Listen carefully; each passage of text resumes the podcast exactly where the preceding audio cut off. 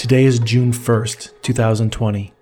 If you've turned on your TV, your radio, or entered into any type of social media platform, you might be well aware of what's happening.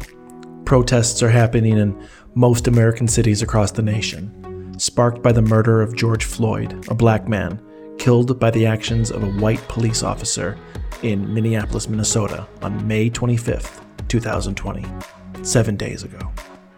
This episode, we hear stories about protests and what's happening in this pivotal moment in history, here on Behind Every Story.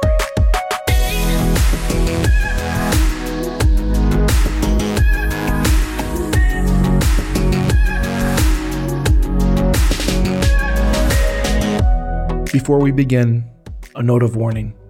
The topics we explore on the show may not be considered suitable for all listeners.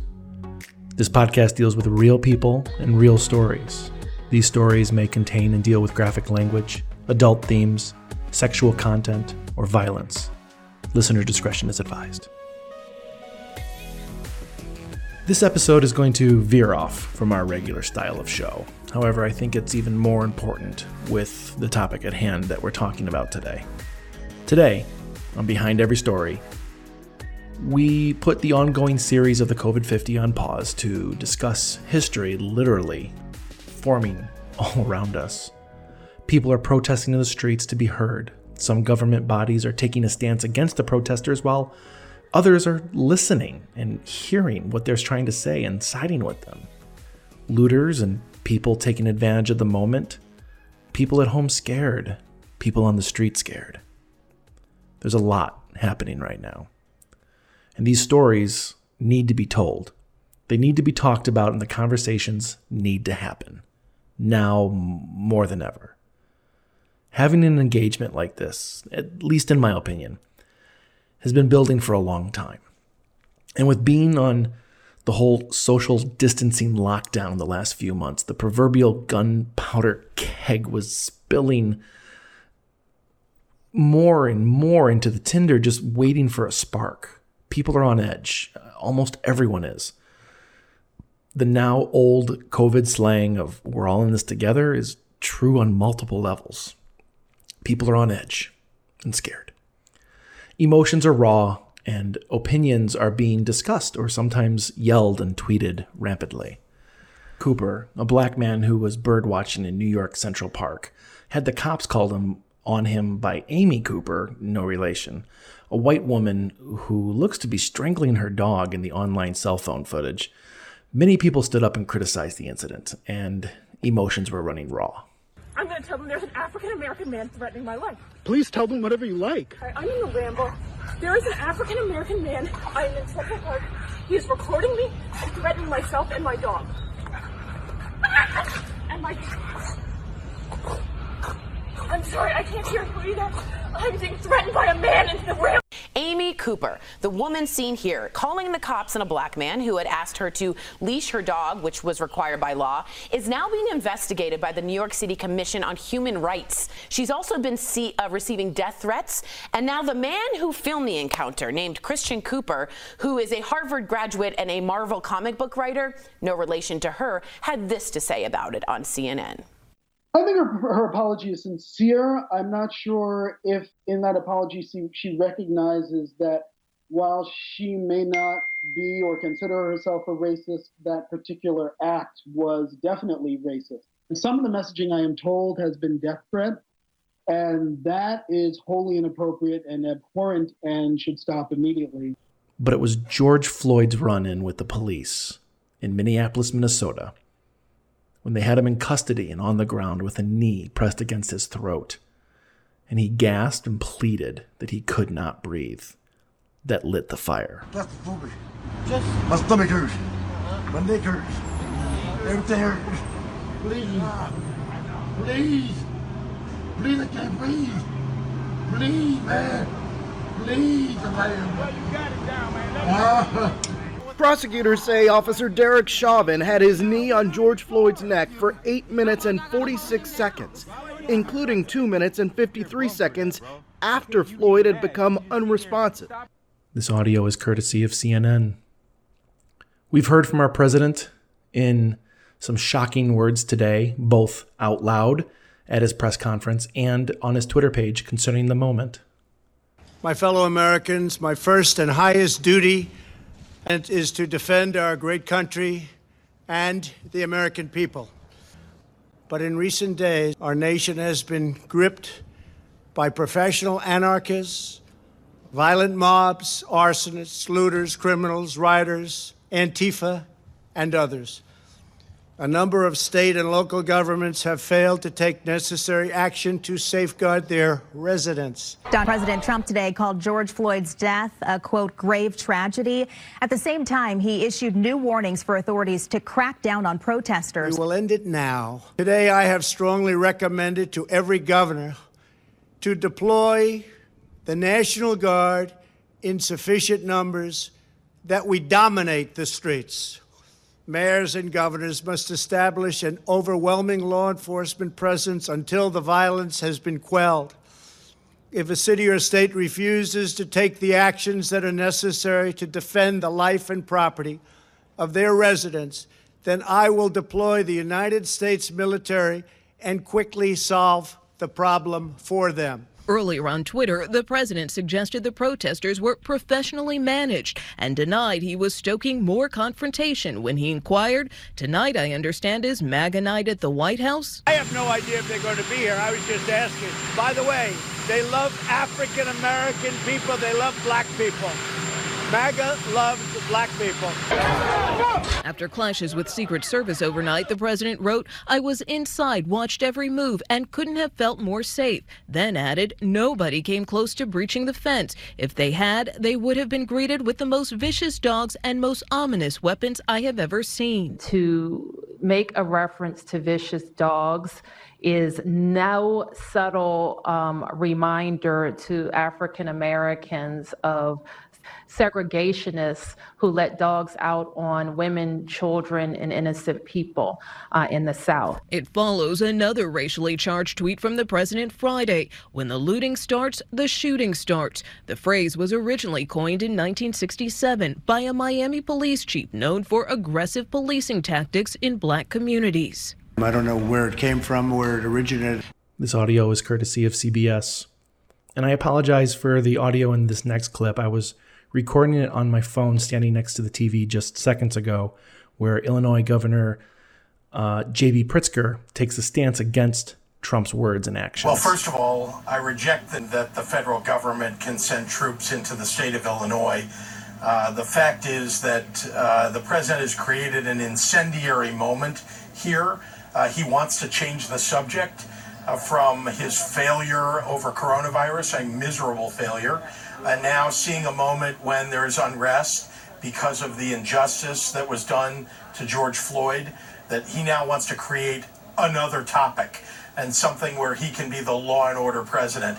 Uh, he's been a miserable failure. I, you know, what I talked about on the call today was the fact that his rhetoric is inflaming passions around the nation. He should be calling for calm.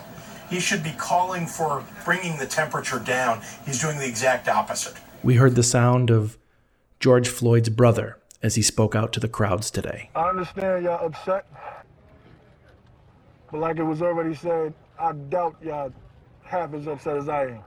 So if I'm not over here wilding out, if I'm not over here blowing up stuff, if I'm not over here messing up my community,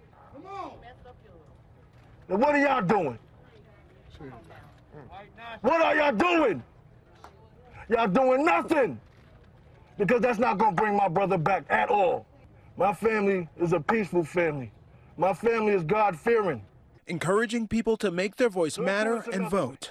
Not just vote for the president, vote for the preliminaries, vote for everybody.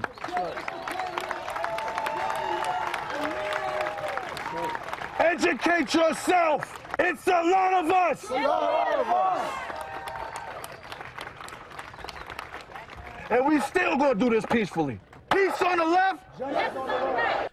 And we heard the sounds and stories of protests echo in the streets themselves.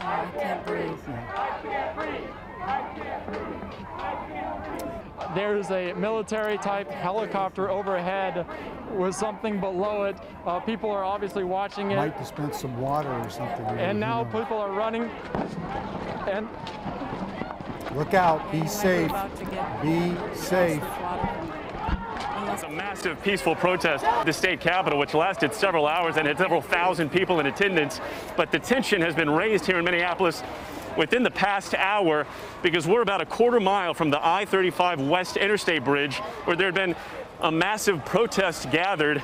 And about an hour ago, Lester, a truck driver drove into the crowd, scattering thousands of people. But they ran up against police, and police refused to let them move any further. Uh, just in the past few minutes, we've had uh, tear gas and flashbangs deployed on the crowd, uh, plenty of projectiles back and forth, and at times it touches off a stampede of protesters. They come running to, to, to get away from that. Moving their march this direction, falling in with this crowd of at least several hundred people largest public safety operation in Minnesota's history. Local and state police and 4,000 members of the National Guard took a stand. Aggressively using tear gas, pepper spray, and drawn weapons in a desperate attempt to squelch days of escalating chaos.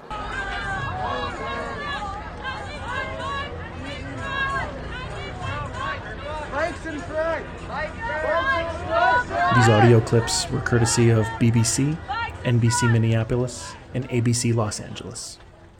I reached out to everyone I could today to try and get some interaction with the people engaged in these protests in some shape or form. I reached out and I called local police stations in Elgin, Illinois, Aurora, Illinois, and Chicago. Unfortunately, I have not heard back from any of them. And to be honest, I understand why they're not taking any interviews at the moment, especially from a podcast. Um, but I really wanted to have a voice of the police in this episode. However, for the time being, ABC Los Angeles had a brief interview with their chief of police, Michel Moore. We're, we're uh, doing everything we can to facilitate this, uh, you know, this this outrage, uh, many many feelings that law enforcement shares uh, with, with many that we're listening to and hearing and trying to, to give a voice to. And it, I'm just deeply troubled that in the mix of that is uh, a mixture of those that I think that are capitalizing on this energy and on this this passion and, and for their own illicit you know for their own illicit purposes for their own corrupt purposes and I think there's others that have uh, in their frustration and their anger at us uh, and at society uh, are resorting to violence and resorting to destruction. I also very much wanted to have a voice of color on here, but sadly, I couldn't get anyone in time. However, I am extremely interested in hearing from color and African Americans specifically. I would love to discuss your feelings and your thoughts. Please contact me at behindeverystory at gmail.com for a future episode. This goes for the police as well, as I think it's valuable and a strong source for opinions and thoughts. I'd love to hear both sides and your stories, because really, it's all one story combined. We're going to take a quick break. When we come back, we will hear from our guests. Today's episode, we are joined by Matthew, who participated in the protest this weekend, Daniel, a photographer who went out and documented the most beautiful and haunting images I've seen yet from the aftermath, and John, who has a different kind of story about protests. Stick around, we'll be right back.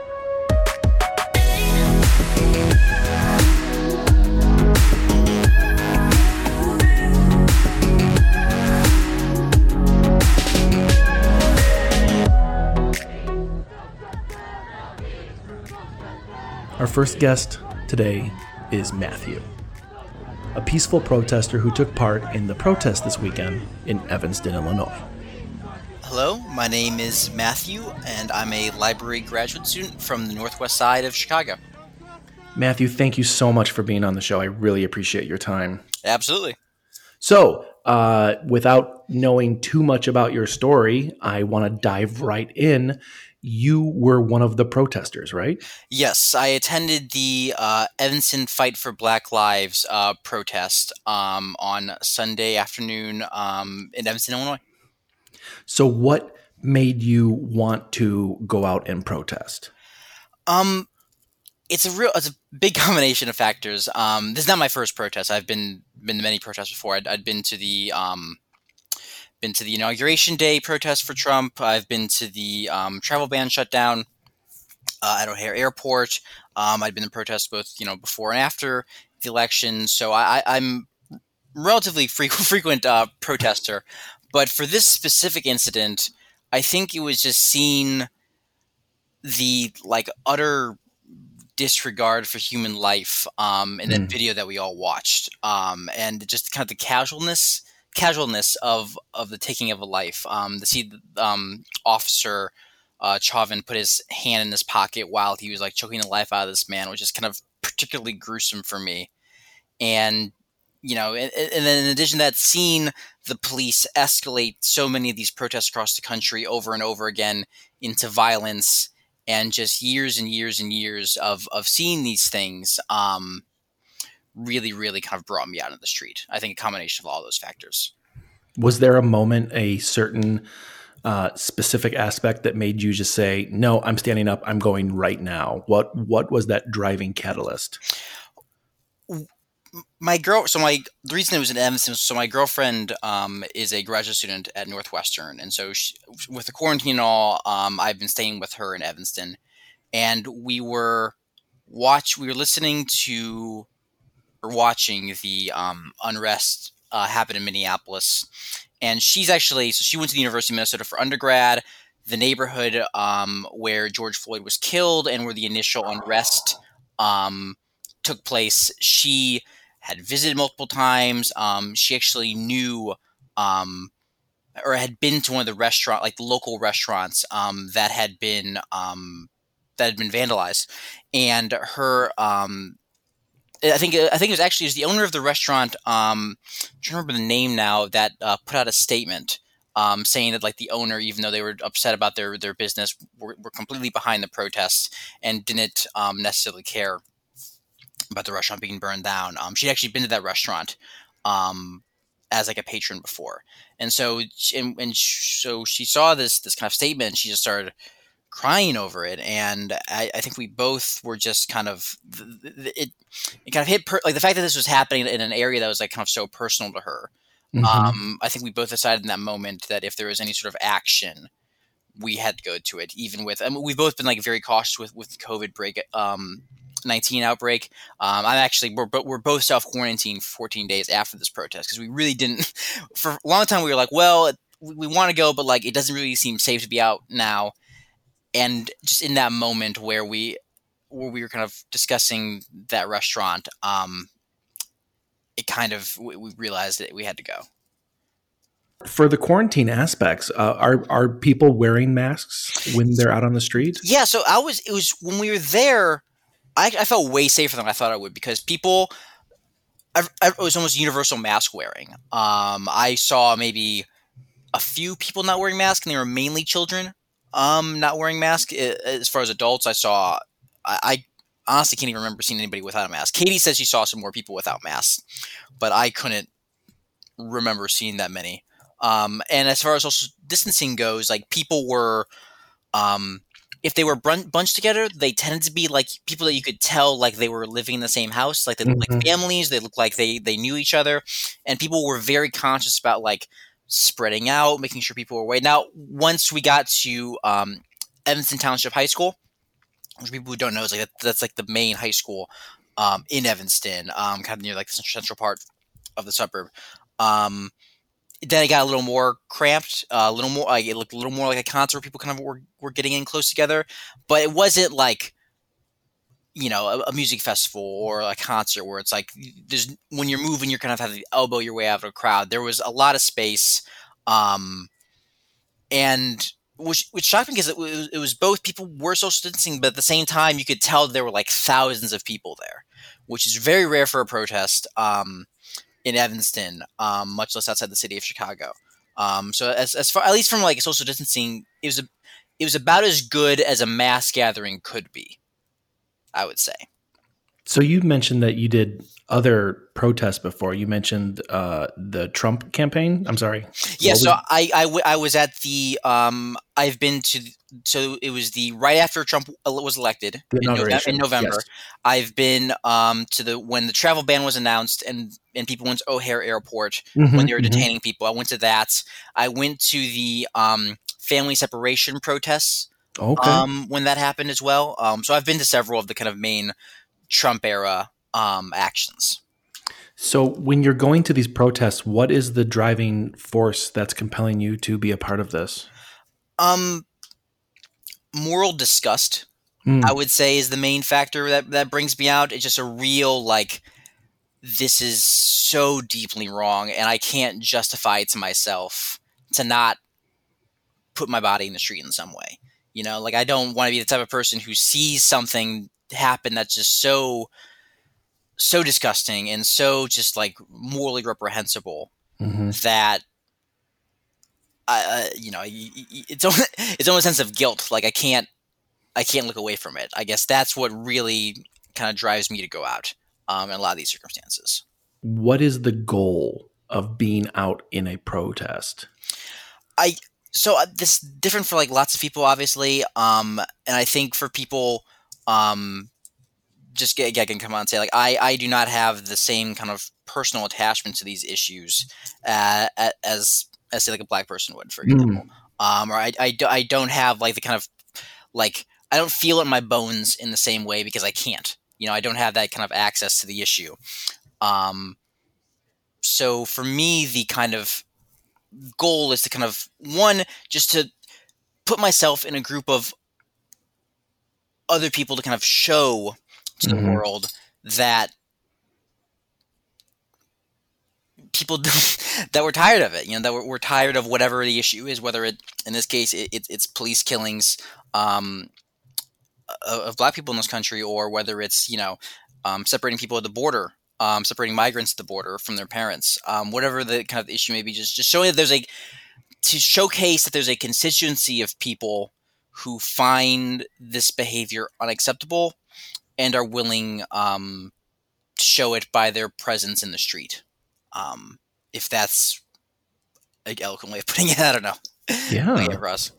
So, can you walk us through uh, the day? Can you walk us through like from when you left your your home to go on the protest until you got got back that night? Yeah, so we um we're at we were at uh my girlfriend's apartment in Evanston and we just kind of you know threw on some sunscreen, uh, put our masks on, make sure to wash our hands, um and just kind of walked walked out um and it was, it, it was meeting at Church and Ridge, which is like just west of downtown for those who don't know Evanston.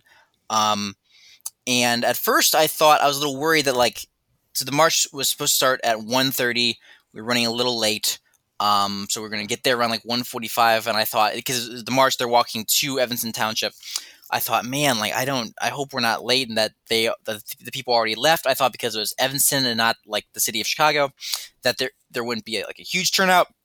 It'd be kind of a more of a muted turnout um, i thought we'd miss the march um, and i got there and i was just shocked to see like i mean i'm presuming that the beginning of the march had left like 15 minutes earlier. And we got there and the march was still people were still leaving from the main area. It was so big. So i get we get into the march we start walking and i'm just kind of in total shock at how big it is because I, I i really did not expect that that big of a turnout in evanston. Um and you know we're kind of i'm kind of walking through the march and i'm watching people and i kind of i'm taking account of like you know who's here like you know what are the demographics people who are here what's and i i i, I, I like to kind of observe and try to like um pay attention to my surroundings as much as possible in a protest Right. Um, Yeah.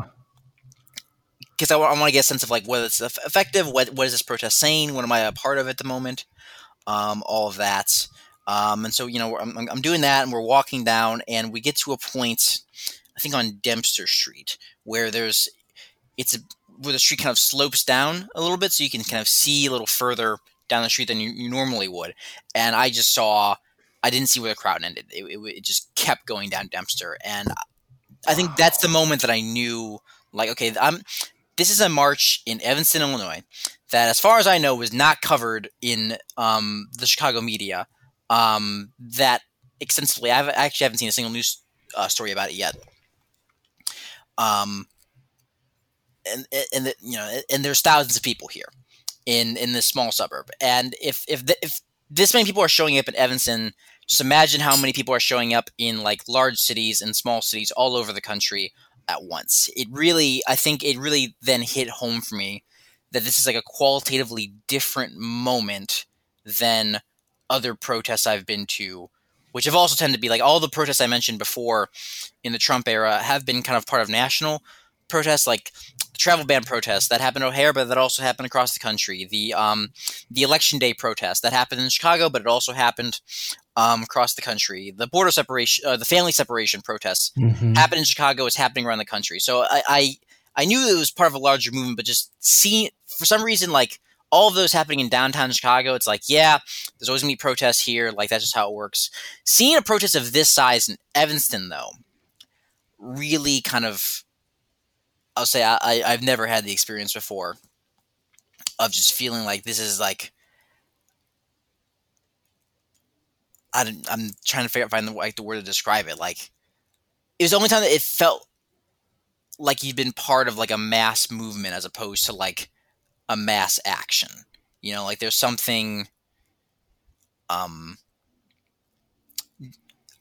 destabilizing about it almost. Like like the, the so the whole point of protest, I think in a lot of ways is kind of to disrupt the status status quo Mhm. and make the status quo untenable so that something um better emerges out of it.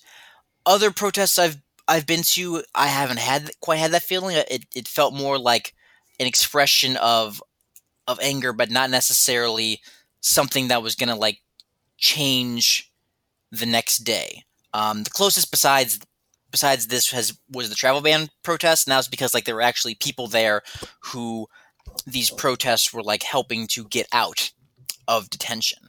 Um, this it feels like we're at a, like a political watershed moment for just like the history of American democracy, and these protests are like a catalyst for that.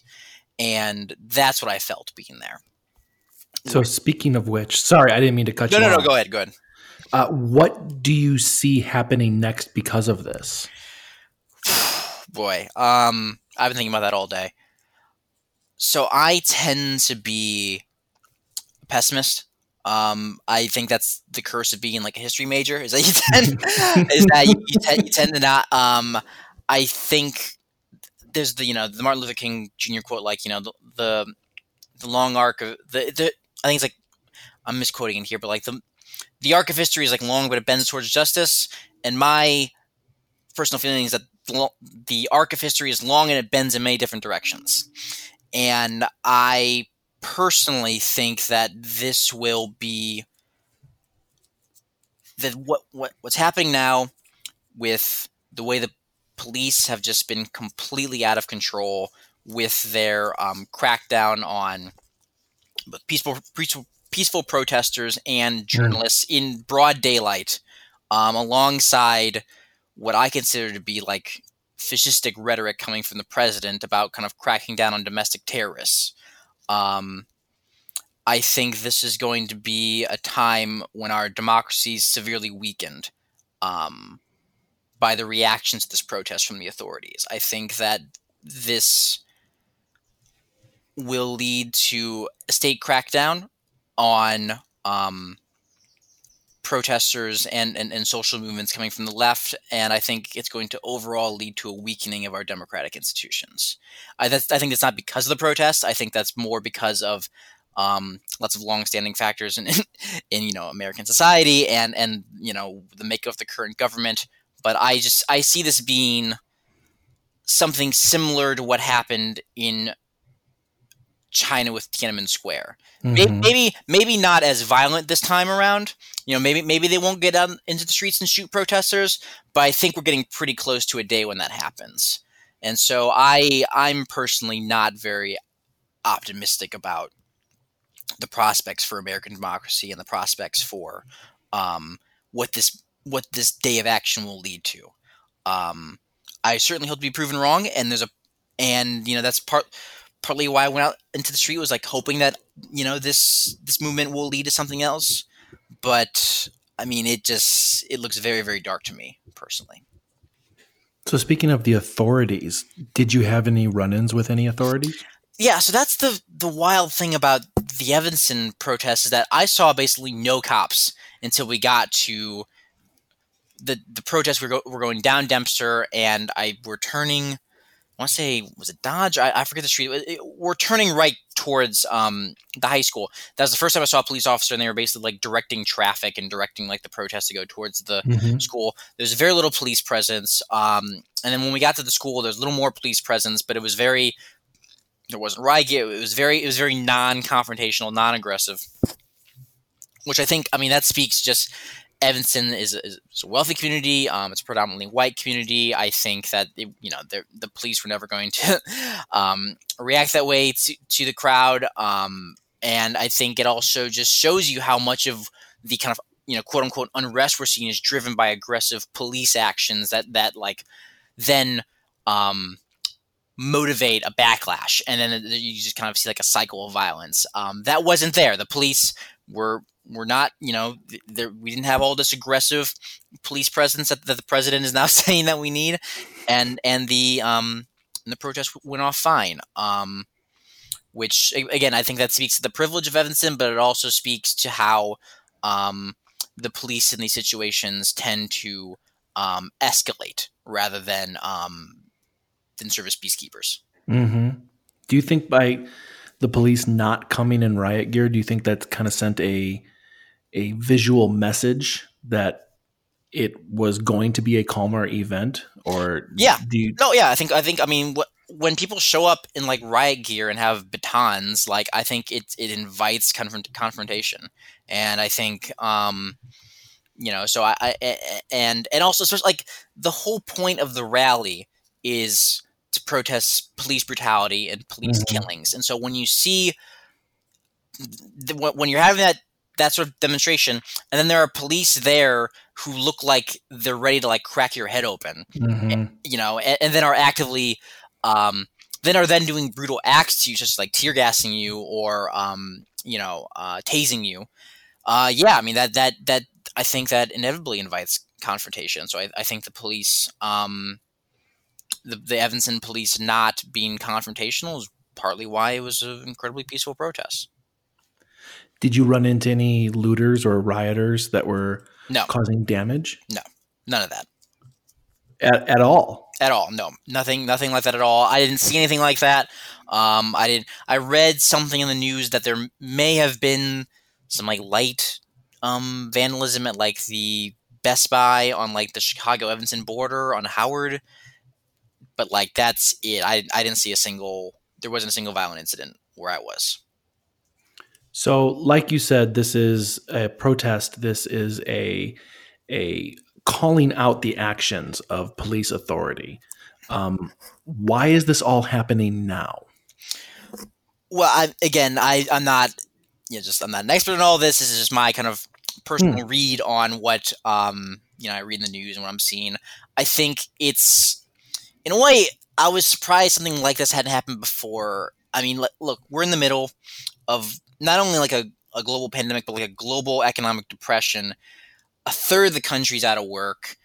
The welfare state in this country is paltry. And so when you just combine that it, you know with like widening economic inequality Mhm. and unchanging police killings of of African Americans you know that that's and, then you have a president who is you know doing his best um you know Mussolini cosplay on the news every night. Um I just I think all that combined is like a powder keg waiting to explode. And I think especially, you know, when Black Lives Black Lives Matter kind of got off the ground with with Ferguson, there's a huge push towards like you know body cameras. We're going to do police reform. We're going to do this, and it's all failed. All of these attempts at police reform, you know, not not just like going back to 2014, going back to after um, the LA riots in '92, going back to um, Watts in '65, or, or or the King riots in 68 um, you know just reform like the institution is has not been reformed and I, and I think in a way is sort of unreformable and the more and more you know it, it, the kind of buildup of the years and years of like disappointments and anger and frustration and then you see a killing that is so shocking and so heinous that I saw a poll today that something like less than five percent of the country thinks that that officer shouldn't have been charged. I mean, so there's such unanimous unanimity in the response to this because the killing is so brutal that I think it just served as like the perfect spark for like this sort of for what we're seeing now. You just said that you don't see a reformity to this. How do you see this coming through in a positive way? What would you like to see happen? You know, in a way, I'm like the wrong person to ask ask this question because um, I so I'm of the belief that kind of more um, radical action when it comes to the police is needed for this to happen. I think the the institution of policing as it um, as it exists now um, is sort of unreformable needs to be dismantled, and I think it needs to be replaced by like a, a variety. I, am kind of a, a, police abolitionist in that in that sense. I, I think that um, you know you could do a thing where like like the real question to me isn't like can the, do the police need reform or all this. It's like we need to get rid of the police. What's do we replace it with? Um, mm-hmm. You know, like but for me, it's like combination of like you know you do social workers and mental health professionals. Um, you do like you know traffic enforcement of like uh, or camera are using cameras to do like you know traffic enforcement.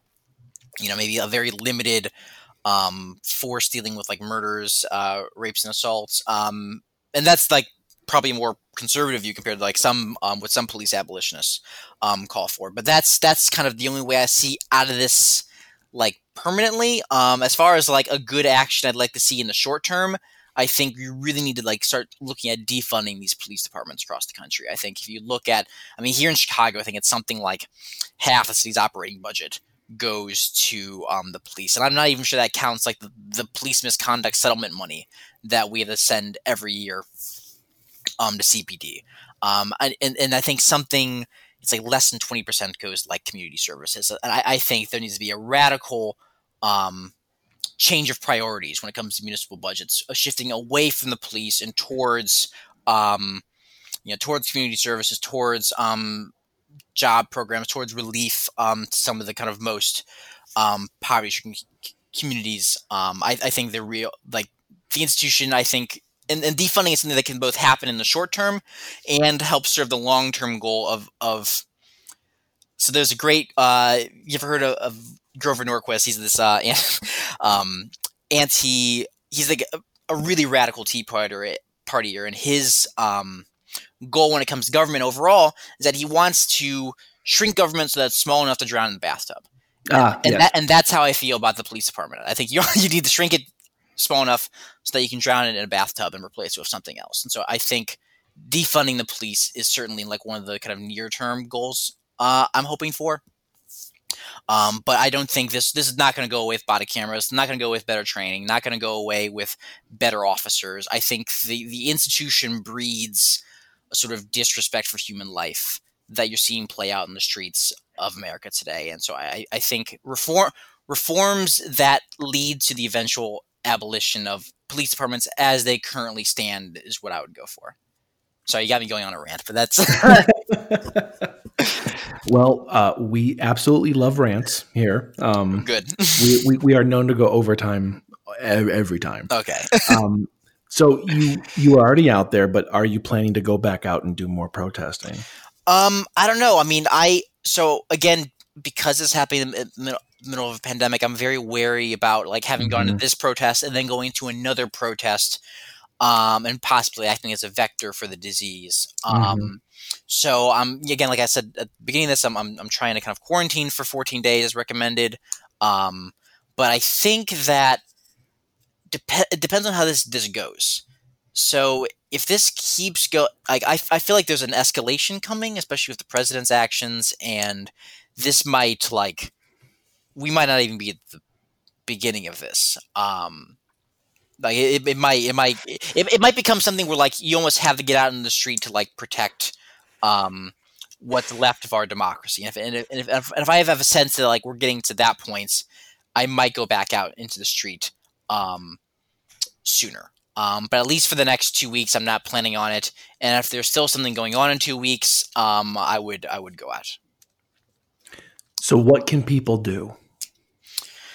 I think what people are doing already. I think I think you know getting. I, I think that business as usual is killing the country and it's killing the planet at the moment. And I think the more people can make business as usual impossible, the the more rapidly change will happen. And I so mm. I, I I think that um just get into the street every day and make it that so that they, this cannot be ignored. That they're either going to have to clear us violently from the streets, or they're going to have to change the status quo somewhat. Um, I think that um, is a good thing that like ordinary people can do. I think obviously like um, donating to bail funds for protesters, um, donating to um, local community organizations that are doing things like um, food banks, doing things like neighborhood cleanups. Um, I think, and I, I, think just paying attention to what's going on locally. I mean, that the stuff that's happening in your neighborhood and your city is the thing that you have the most control over. And so I think looking in your community and finding the things that um, that appeal to you that, that that you think make like a positive difference um, is kind of the most we can do uh, as individuals. But I, I, think I think that made, making the status quo untenable in whatever way you can is the quickest path out for us, honestly. So if people are going to take away one thing from your cornucopia of knowledge, um, what what what's the one thing that you want them to take away and to chew on and to sit and like really digest?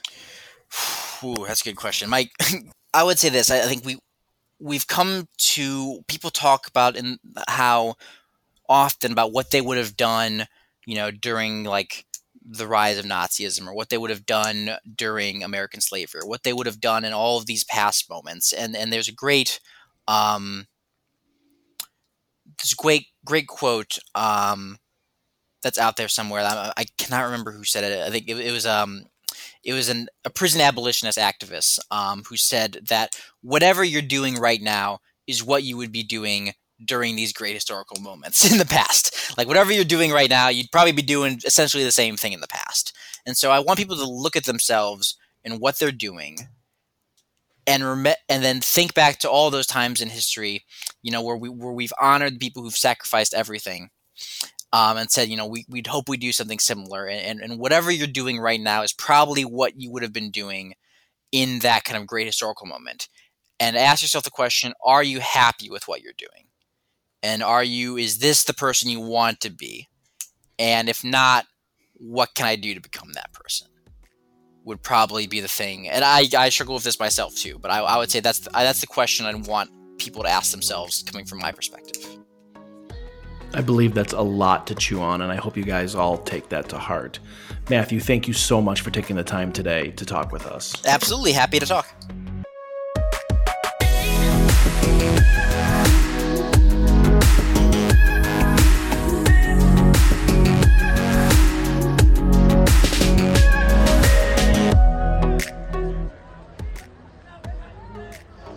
Our next guest is John. John had a personal experience of another kind years ago dealing with a protest. Uh, my name is John. I'm from Naperville, Illinois. And uh, I guess uh, I'm going to tell a story about how me and my family accidentally stumbled into a protest in China in 2012. Um, I guess to kind of set the scene, um, my brother uh, had met his um, his future wife at college. They were both medical students, and she was from Nanjing, China. And uh, they wanted to have the wedding over in China, and uh, they invited um, some of my family. Uh, I was able to go. My mom and dad were able to go. Um, and I had uh, my an aunt and uncle who were very close to my brother, and so we flew over to the wedding. And at the time, um, the I got the Wikipedia article open so I could get it right. The Senkaku Islands were being disputed between Japan and China because Japan had like bought them, and then Chinese nationalists said, "Well, no, those are our, our islands." And like if you look at them, they're like just these tiny little rocks, you know. Um, but I think like the the Chinese like sent army guys over there to start like bulldozing and building like an airstrip or something as a way of saying these are ours whether you want it or not. Um, and anti Japanese protests were going on in China. So it was the day before my brother's wedding and uh, he and my sister-in-law you know well now she's my sister-in-law they had to get ready and make sure the caterers everything was fine. So they told me my parents my aunt and uncle hey you know you guys just go and explore the city of nanjing yourselves. And i really wanted to go see the memorial hall of the victims of the nanjing massacre um, fr- uh, from world war ii and it's a very very powerful um, uh, memorial. Um, and it it's it's funny um, because at the end of the memorial there's this giant serene pond and a statue um, that you actually find uh, is funded by uh, people from Japan um, as a way of saying like, oh, you know, we never want this to happen, this kind of animosity between our countries again. And the other thing we found out is that Memorial is very, very soundproof because when we left it and we turned the corner, there's like just thousands of Ch- uh, Chinese people walking up and down and just like yelling and chanting. And they're just um, they're just sort of like cars everywhere, and some of them are police cars. And we're sort of like we have to kind of get back to the entrance of this memorial hall. So we're sort of walking through this crowd, and everybody's uh, chanting, and we have no idea what's going on.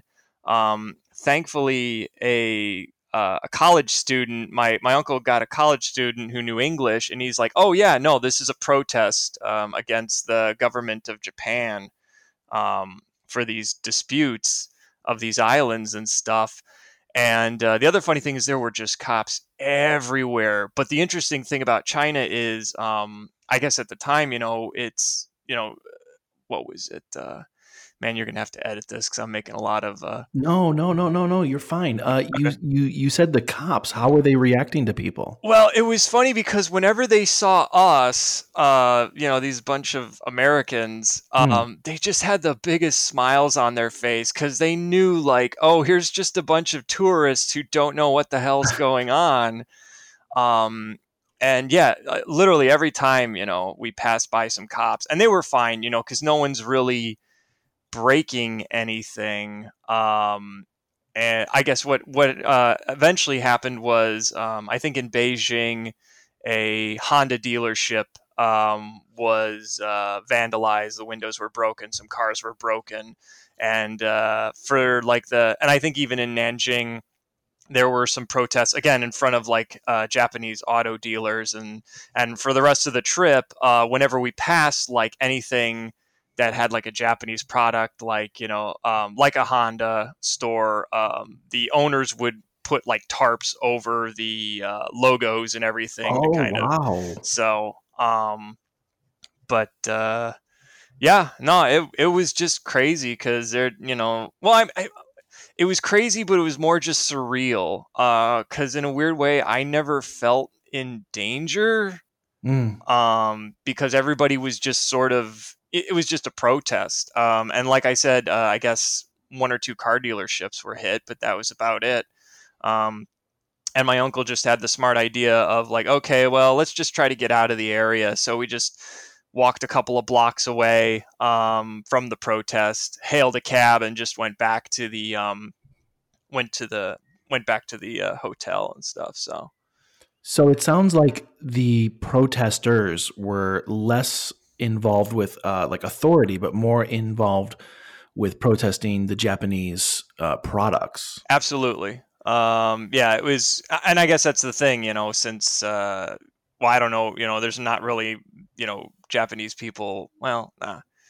Ah, you might have to edit that. Damn, that's a I, I kind of butchered that. Yeah, but yeah, what you said, I should have just said yes to your question. So, So you said that you'd never felt in danger, but uh, I'm, I'm I'm sure when you first turned that corner, when you first heard everything, it had to be alarming. What was what were the first thoughts that went through your head when you saw this? um, honestly, it was an, a long enough ago that um, you know, I think we knew uh, that um, the tensions were rising a bit um, between Mm. China and Japan. That these kind of things would happen. Uh, I guess it was just it was such a flash mob because when we entered the memorial hall like an hour earlier, there was no one in front of the thing, you know. Uh, and then when we exited, it's like here's this massive crowd. Um, and and yeah, and then there you know there was a police police were all over the place right there, and, and it was interesting because some of these cops were um, by cars that were clearly marked uh, police vehicles, but then there were a couple of like buses and stuff and private, and we saw like one private car pull up, and a bunch of policemen just came out of it. Um, uh, because I think um, how do I put it? At least uh, the the police of Nanjing and even I think some of the other major cities of China don't have like um, uniforms Hmm. provided for them. You have to buy them yourselves. Because I remember we drove by because I was asking my sister in law about that, and she's like, "Oh yeah, you know, if you're a cop, you know, you kind of have to buy your own equipment depending on you know what precinct you're at at some uh, in what city." And we actually passed a shop at one point that was like a, a, a police outfitters shop. I mean, you have to show up and show the proper, you Mhm, know, papers and stuff like that. But that was just kind of weird, you know, especially coming from America, where it's like, well, everything's so uniform and whatnot Mhm. with our our uh, police force and stuff. So, but You mentioned that it just happened like a flash mob. Were there was there any kind of foresight that went on before this? Like, did anyone tell you what was happening uh, politically? Um, no, not I, again. We knew we knew about the island dispute, uh, Mm. but but we just, I mean, I guess we were naive, and and it was even interesting because um uh some of our um cab drivers, uh, you know, when my sister in law would translate, um.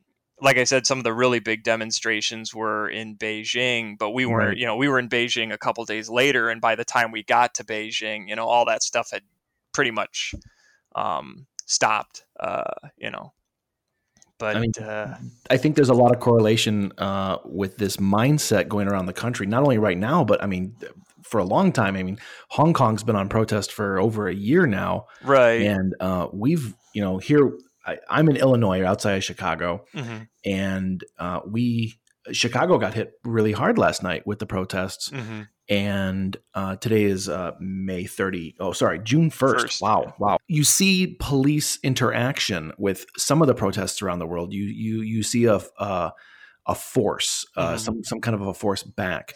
Uh, how are the police dealing with the protesters that you saw dealing with the um the the Japanese retail almost? Yeah.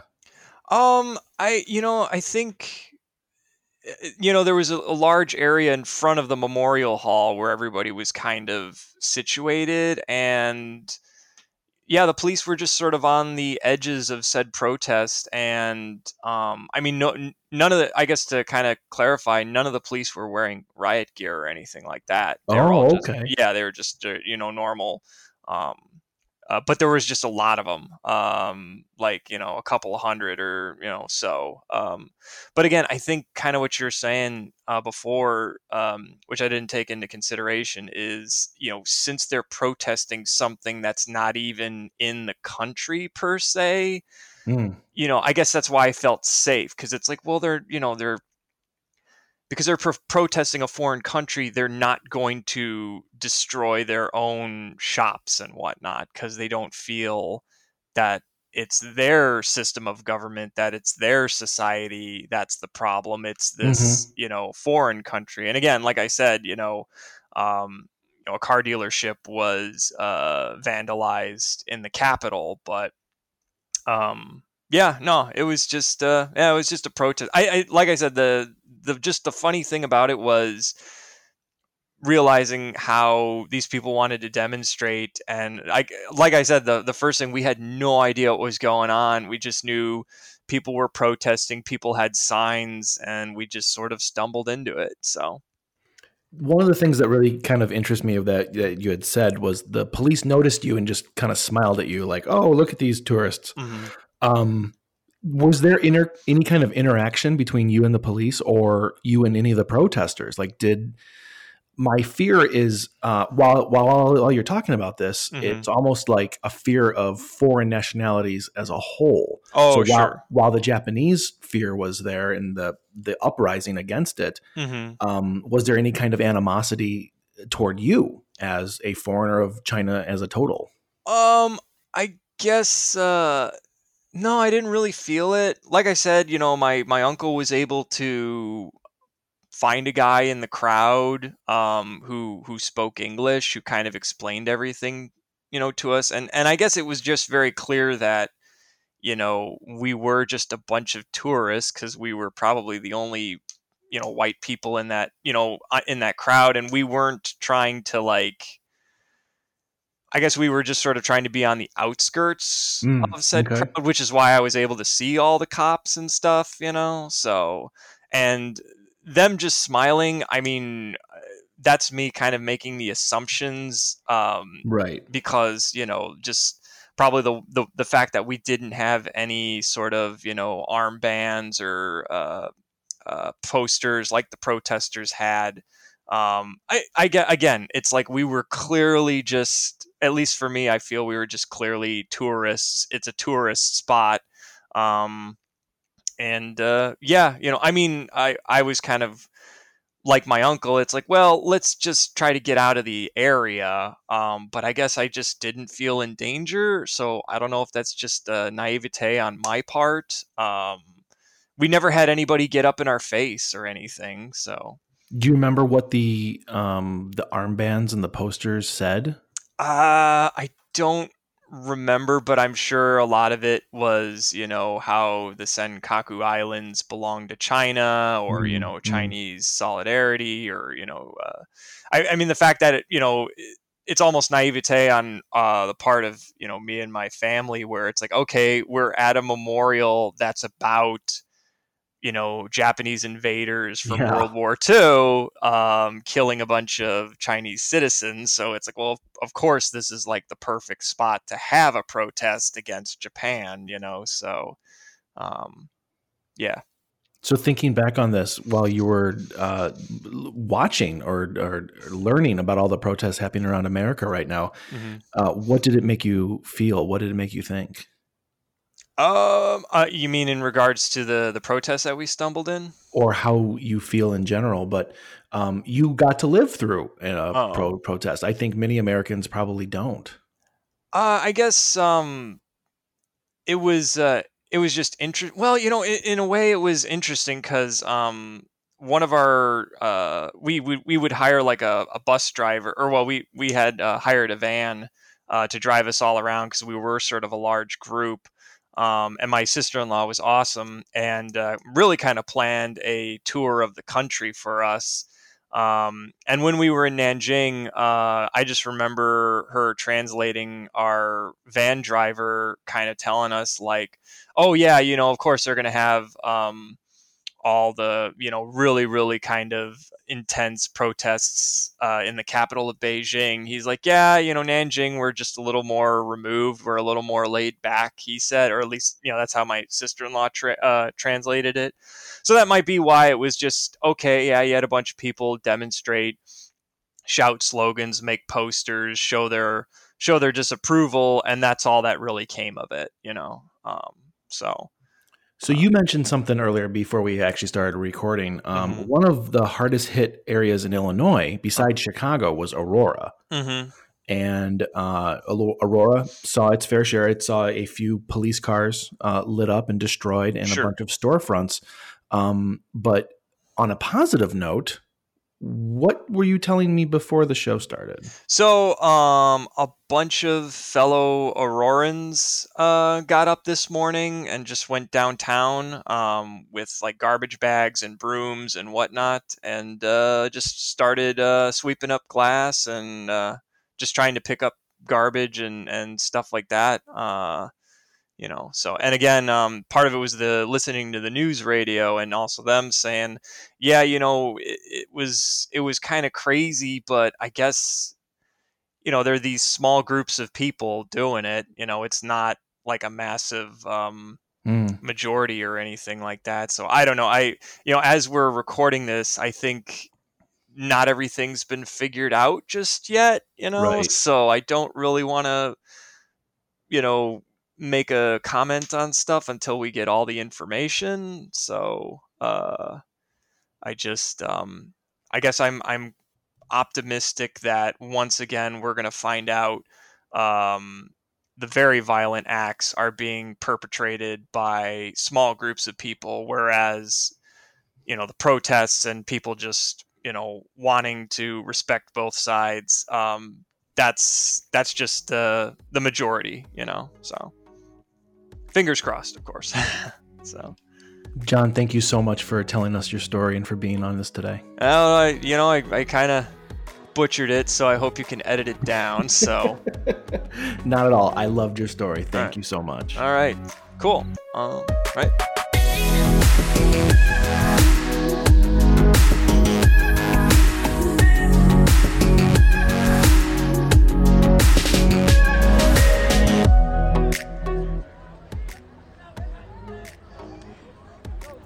As I'm sure we all are doing right now, scrolling through our social media feeds, checking Reddit, any kind of news feed you have, and looking at images on Facebook and the like, we are seeing picture after picture, video after video of the aftermath of the looting and the chaos that it has ensued. I stopped on one set of photos that literally took my breath away. I was honored and happy to find out that I knew the photographer. Yeah, um, my name is Daniel. Uh, well, let's try that. again. I reached out to the photographer and was happy to hear that he would be a part of this episode. Our final guest of this episode is Daniel, a photographer who ventured out into the streets of Chicago and took the most haunting photos of the aftermath I've seen yet. Be sure you head on over to behindeverystory.com and click on the link in the show notes to see his gallery. We will also be posting his gallery in our Facebook feed. Here is Daniel's interview. My name is Daniel. Um, lived in Chicago for the past 11 years now, and I'm a part-time photographer. Uh, Daniel, thank you so much for uh, taking the time to join us today. Yeah, thank you for Uh, having. You have quite a story. You um, were in downtown Chicago yesterday for the riots.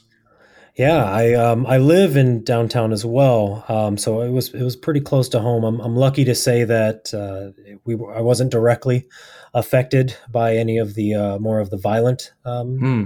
spree that that happened, but I did go out the next day, uh, Saturday morning, to document and uh, take some photos of the aftermath, if you will.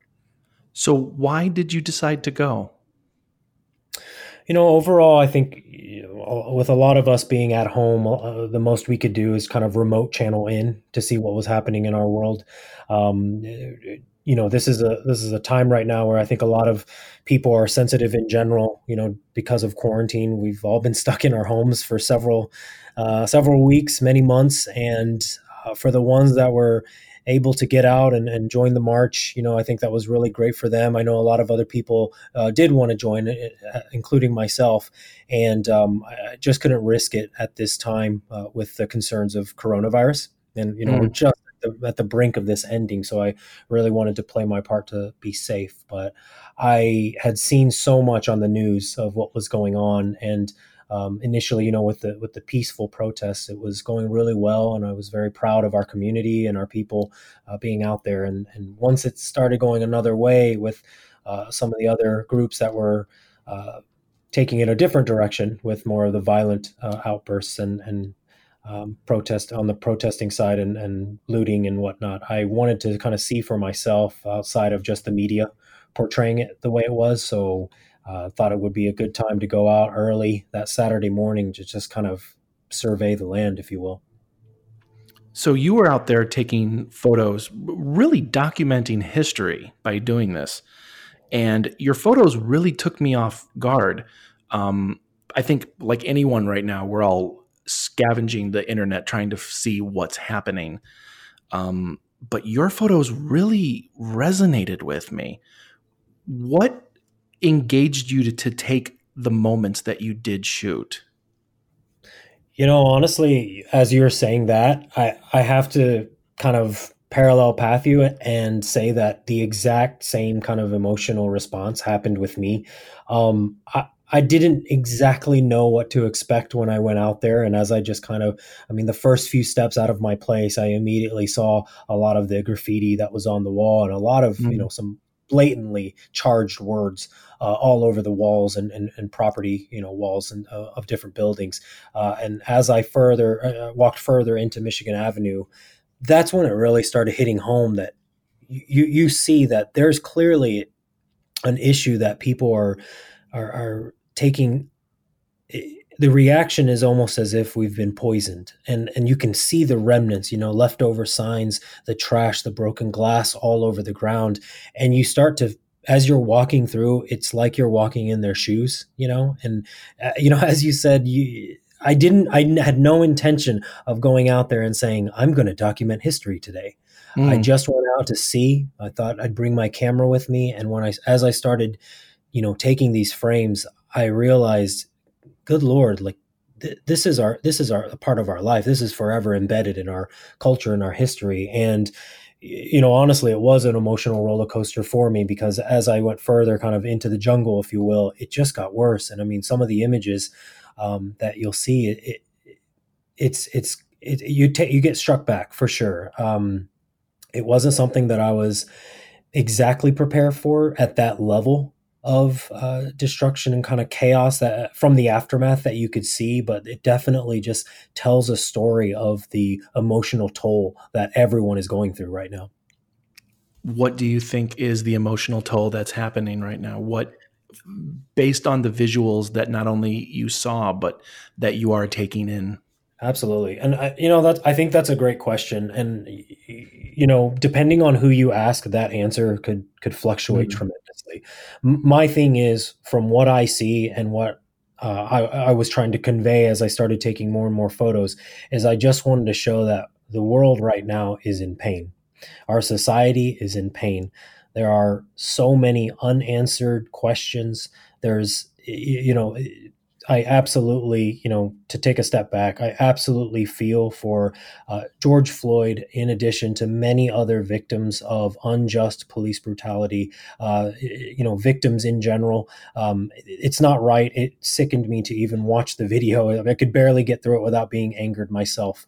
Um, but this is this is just a small example of the overall just kind of toll that's been taken uh, you know in our communities in our societies especially our black communities that you know there's only so much that um, i can do you know uh, not i'm not i'm not black and i could only um, imagine what it's like that people are going through. And again it, it manifested itself with people again being stuck at home for several months and then this happened and the timing couldn't be any worse um, for something like this to happen. So I think as as I started to kind of go through all these photos and and walk through the the, the area, I you just you just feel you feel that burning uh, pain that just kind of resonates throughout every photo that I went through. While you're looking around taking these photos of the aftermath, what aspects moved you to engage with something and to create a photograph of that moment? Yeah, I you know at the time that I was uh, doing it in person, it was the little things that nobody will ever see as they're going through kind of you know looking at some of these photos is the time in between each shot. You know, after I frame something up and the click goes off, it's that moment that I put the camera down again. I look at it with my own eyes and I'm just going, what, what happened here? Mm. And I can't capture everything. you know, in that frame, but I looked around me and, you know, in, in a 180, it's all those little details of, of the broken shards of glass that, you know, it's not just near the windowsill that you see in the picture. It was around my feet when, and I was still 14, 15 feet away from the, from the window. It's, it's the drawers of, uh, cash registers that were sitting out in, you know, outside in the, in the uh, sidewalk. Um, you know, you start thinking, how did that get all the way here? Mannequin parts, that are thrown out everywhere. Um, it's those little things I think behind the scenes that I just I'll, I'll, never really be able to tell that story and convey that into words um, without you know you'd, you'd, have to be there kind of moment and um, I think it's those that I actually like to focus on more because it was something that was truly in the moment outside of being uh, you know being at the protest or the march itself that that's something that um, it's very hard to explain, and I can only be able to uh, tell in words that I hope you know conveys the same feeling I felt while I was taking those photos. Uh, what photo do you think says what you want to say the most? Like, if you had to pick one photo to encapsulate this moment, to encapsulate the emotions, which one would it be and why? That's a, that's a tough question. I actually, when I was going through to post, I didn't know which one would be the uh, the standout, if you will. Mm-hmm. In your opinion, actually, which one got you the most? So, to me, there were a few. The burn the system one, like yeah, the very first one that posted it. Mm-hmm. Like, of course, my eyes go to the linear aspects of the lines and the leading lines sure, and the shadows sure. and things like that. But it's the complete disregard of the moment that people would just destroy so much of this. Mm-hmm, mm-hmm. That um, was, and that's why I kind of had the first, like that kind of mm-hmm. set the tone of like, okay, now we know what people think. Now what happens when those thoughts turn to action, kind of thing, you know? Yeah, right. And uh, the, the, the the one that kind of shocked me the most, mm-hmm. the picture with the mannequin, the armless mannequin. Oh, the uh, in front of the window, like lying down yes. on the window. Yeah. And, you know, also, I didn't set that up. That was just there, and I was like, "Oh, this is kind of perfect." yeah, it just yeah. it feels like I mean aftermath is the wrong word, but that's yeah. exactly that's exactly how I feel. I mean, it the mannequins on the ground almost told the story of like yikes, you know. Yeah. It, it put it put a human aspect to it. Very much so. Yeah, if I had to pick one, I, I, I would have to say it was the the graffiti uh, I think just because you, you're you're actually seeing some of the messaging behind mm. that that again that that that manifested negativity or or the the breaking point and it's all just being spewed out in the moment again without any regard to where this is being put on um, i just this you know i took a i took a photo of a portion of the wall i mean this goes on it goes on uh, for a while. And um, what it doesn't show again in between the frames was the maintenance staff cleaning uh, the beginning side of the wall uh, with you know you know with elbow grease and a power washer, and it just wasn't coming off. And I, I tried to be a little respectful and give them some space actually because it looked like a pretty sensitive time for them too. Um, but you know I understand that when I look at this photo again, I I understand this does not represent everyone who protested and marched. I, I have to understand that. I know that. And mm. I know it's not a good example of what it represents uh, people as a whole, uh, especially people for, for George Floyd in, in this particular um, scenario. But it was just something that you couldn't take your eyes off of it. Again, this is this is an area that a lot of people walk past every day. You know, it's a, it's a work commute area, and that's a it's clean as a whistle. You know, with the clean marble slab and everything, and you just see all of this, all of this graffiti and and the violent messaging and some of the words of hate, and it it's hard not to just you know have your jaws drop and just be like, I need to take a minute right now. You know. I do. I think that's what that's exactly how I feel when I'm lo- looking at your photos is it's each photo I need to take a breath on because mm-hmm. not only am, am, I aware that this is happening, but it's it's haunting. Mm-hmm. And you're capturing these giant emotions in this quick space and time. It just shakes me. Mm-hmm. Um, to other photographers, uh, do you have any advice, especially during this time, that you would give to someone else going out to take photos of this? Sure. I think I think there's still a sense of um, respect that we also need to give to to one another, and even even the lay of the land, if you will. Um, I had to remind myself that uh, some of these shots that I was taking, you know, people have been waiting a very long time to get back to work. And all of a sudden a lot of them are waking up that that morning saying i'm not going to be going back to work for a while now even longer than i thought.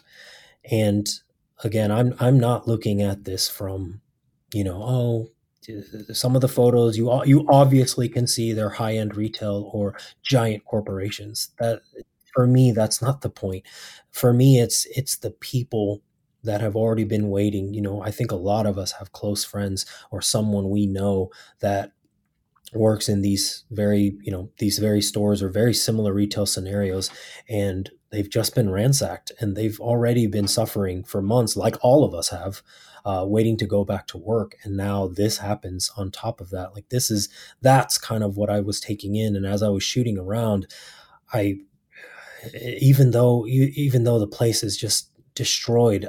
It's almost like every step that you took around the gla- broken glass, around a fallen wall or desk or the mannequins, you kind of paid respect and you just didn't want to disturb anything. Um, you, you, you kind of watch every step that you make, and also at the same time, um, there were there were a lot of people almost uh, walking around, you know, doing the same thing, taking photos of the aftermath. And um, unfortunately, I found uh, one gentleman in particular who walked into um, the Levi's store that was completely decimated, completely decimated, and he didn't come out for a while. So I eventually followed and walked in, and of of course I saw him perusing through um, all of the uh, product in there, and I I had to say something at that point where I know I know the store is decimated, but I said. I don't know what you think you're doing in here, but you're going to have to leave you know and this is just again out of due respect we're, we're not animals and we we we can do better. I know the store was destroyed. I know everyone else who that went in there took some stuff and it's like what's one more gonna hurt? But i said we have to have some sort of respect for one another you know so respect for ourselves. I think you bring up a really good point about you don't understand what's actually the the emotional construct of everything without being there. But I really want to convey how important it is that you did this because you are being there for millions of other people. So, uh, truly, thank you so much for uh, taking the time to go out and do this. Of course, and you know, I, I really appreciate you know you having the open mind to also look through it and seeing things from many different perspectives. Again, you, you know, even we're, we're in a we're in a very sensitive time that even I posted, you know, those photos this morning, and I knew I knew deep down that there's going to be someone, at least someone, who will take offense because you you know it, you have to be careful with your words, and you know I even even some of my own uh, close friends came back with some comments that as if as if I had uh, portrayed or said something in in the wrong way, and all I wanted to convey was that I, I'm hurt. I feel hurt for so many different things um, and it's hard to it's it's hard to say the right things and i'm sorry you know i'm not perfect i, I don't know how to uh, i don't know what the perfect solution is and i don't know I don't know how I can personally help, directly help, uh, you know, move the cause for justice uh, swifter. You know, I, will do whatever it takes within my power.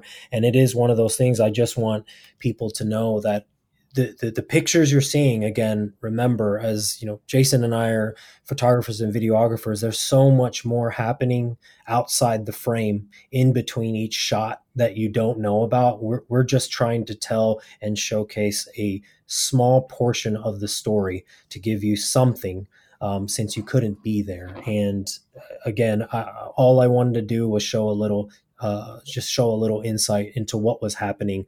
Um, otherwise, there's so much more to be said, obviously, and and I hope that one day we can live in a in a world where, especially in very sensitive times in our society, from you know personal political um, perspectives, that we can sit down and have conversation and, and open dialogue. I think that's so important for all of us to remember and consider that without having conversation, we won't find a resolution. Um, you, know, you, you can you can you can yell all you want and and converse amongst the people that you feel aligned with, but we have to somehow find a way to talk to both sides. We have to find a resolution together because um, we won't last too long if, if the violence like this and outbursts continue. Daniel, thank you so much for taking the time to join me today. This has been amazing. Thank you. Yes, of course. Thank you for having me and, uh, you know, stay safe out there.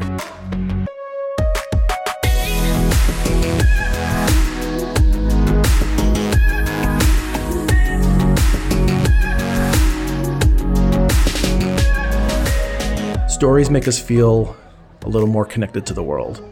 Like, no matter what's happening in your life or what you're going through, know you're not alone. We're all in this big story called life together. Now more than ever. Do you have a story about the protests? Do you, did you participate? Do you know someone who did? We would love to hear your story. Send us a voicemail clip or an email to behindeverystory at gmail.com. We would love to share it on a future episode. And thank you so much for joining us here on Behind Every Story. If you like what you heard, please consider subscribing on your favorite podcast streaming app or recommend us to your friends and family. But please make sure you head on over to iTunes and rate us those five stars so that we get the chance to get in front of other people so that they can hear us and enjoy some stories. Be sure to like us and follow us on Facebook at Behind Every Story Podcast to stay up to date on all the newest episodes. And like in this episode, some links to some great stuff. You get to watch Daniel's amazing photos come to life. Also, you can always find us on BehindEveryStory.com. Great storytellers make the world a smaller, more intimate place. Thank you to all the storytellers out there, big and small. And thank you to our guests this week Matthew, John, and Daniel. I've been your storyteller, Jason Osterkamp, and it's been a pleasure sitting around the campfire with you. Join us again next time on Behind Every Story. I'd like to end today's episode with the words from Run the Jewels frontman, Killer Mike, in his address to the city of Atlanta. Until next time, stay safe and be open to the dialogue to hear the story happening at your doorstep.